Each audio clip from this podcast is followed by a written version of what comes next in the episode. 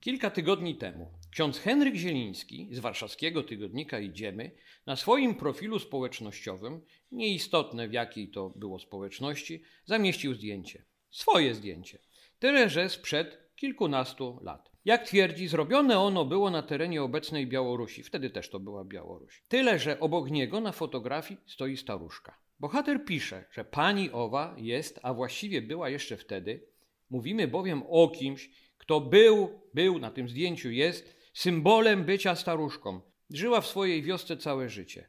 Ale ważniejsze jest jeszcze coś. Na pytanie, czy chciała kiedykolwiek wyjechać do Polski, ponoć twierdziła, że nigdy z niej nie wyjechała. Zdjęcie i opis księdza wydaje się mieć znaczenie większe niż jakieś tylko obrazkowe przypomnienie sytuacji. Dziś, w dobie wielkiego kryzysu w stosunkach państwowych między Polską a Białorusią, strasznie łatwo zapominamy o tym, że w tym kraju znajduje się duża część naszego dziedzictwa historycznego, że żyją tam Polacy, którzy do tego nie są niczemu winni, nie wyjechali na teren dzisiejszej Republiki Białoruskiej za przysłowiowym chlebem, bo chcieli żyć lepiej, godniej. Byli tam od pokoleń. Można powiedzieć, że od kilkuset lat. Oczywiście ktoś powie, że to nie jest takie aż do końca proste. Obszar dzisiejszej Białorusi w tak zwanej Polsce, czyli w koronie w ramach I Rzeczypospolitej, nie był. Cały czas pozostawał istotną częścią Wielkiego Księstwa Litewskiego. Ale czy to twierdzenie, stwierdzenie obiektywnej prawdy cokolwiek zmieni w ocenie rzeczywistości, w której mieszkańcy tych ziem polonizowali się, a zostawszy katolikami gdzieś tam za Władysława Jagieły, Witolda, ich następców, byli nimi cały czas. A gdyby nawet nie byli, to niczego w ich przynależności do polskiego dziedzictwa kulturowego nie zmienia. Oczywiście, część dzisiejszych Polaków na Białorusi pewnie pochodzi też z późniejszych jakichś akcji osadniczych, ale w świadomości ówczesnych ludzi była ona przemieszczeniem w obrębie jednego organizmu politycznego. Tak czy siak, żyją tam Polacy, wierni swemu dziedzictwu i to od czasów rozbiorowych. Było im tam od tamtego okresu trudno i wyjąwszy może okres dwudziestolecia międzywojennego, musieli o swoją polskość walczyć swym życiem.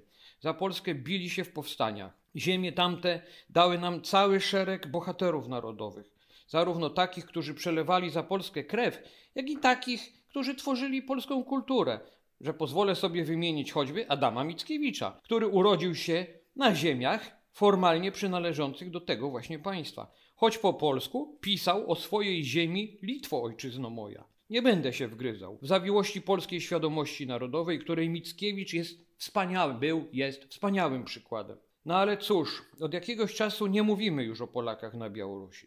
Przed kryzysem uchodźczym głównym przedmiotem debaty politycznej w Polsce odnośnie tamtego kraju była kwestia prześladowania opozycji demokratycznej. Czasem coś się tam zająknięto, nieraz, że polska mniejszość też jest prześladowana ale jakoś nie robiono te, z tego rzeczy głównej. Sami białoruscy opozycjoniści niekiedy łechtali polskie eko i dla naszych mediów po polsku coś tam mówili, choć mówienie w naszym języku nie oznacza, że wyraża się polski interes narodowy. To też już trochę przeszłość. Dziś Białoruś to dalej oczywiście zły, a właściwie jeszcze bardziej zły Łukaszenko, który dokonał agresji hybrydowej na Polskę. O tym trzeba myśleć, ale przede wszystkim w szerokiej perspektywie. Wiemy bowiem, że rzeczy nie są wcale proste, ale w tych wszystkich zawiłych zagadnieniach nie wolno nam tracić z oku najważniejszej rzeczy, którą ośmielę się tu nazwać kwestią polską. Państwo polskie istnieje bowiem po to, by realizować polski właśnie interes narodowy, który można nazwać łagodniej naszym narodowym dobrem wspólnym. Bez względu na kształt naszych granic, my nie możemy dać się wpędzić w walkę o jakieś tam ideały aż do ostatniego Polaka. Naród jest jeden ponad granicami.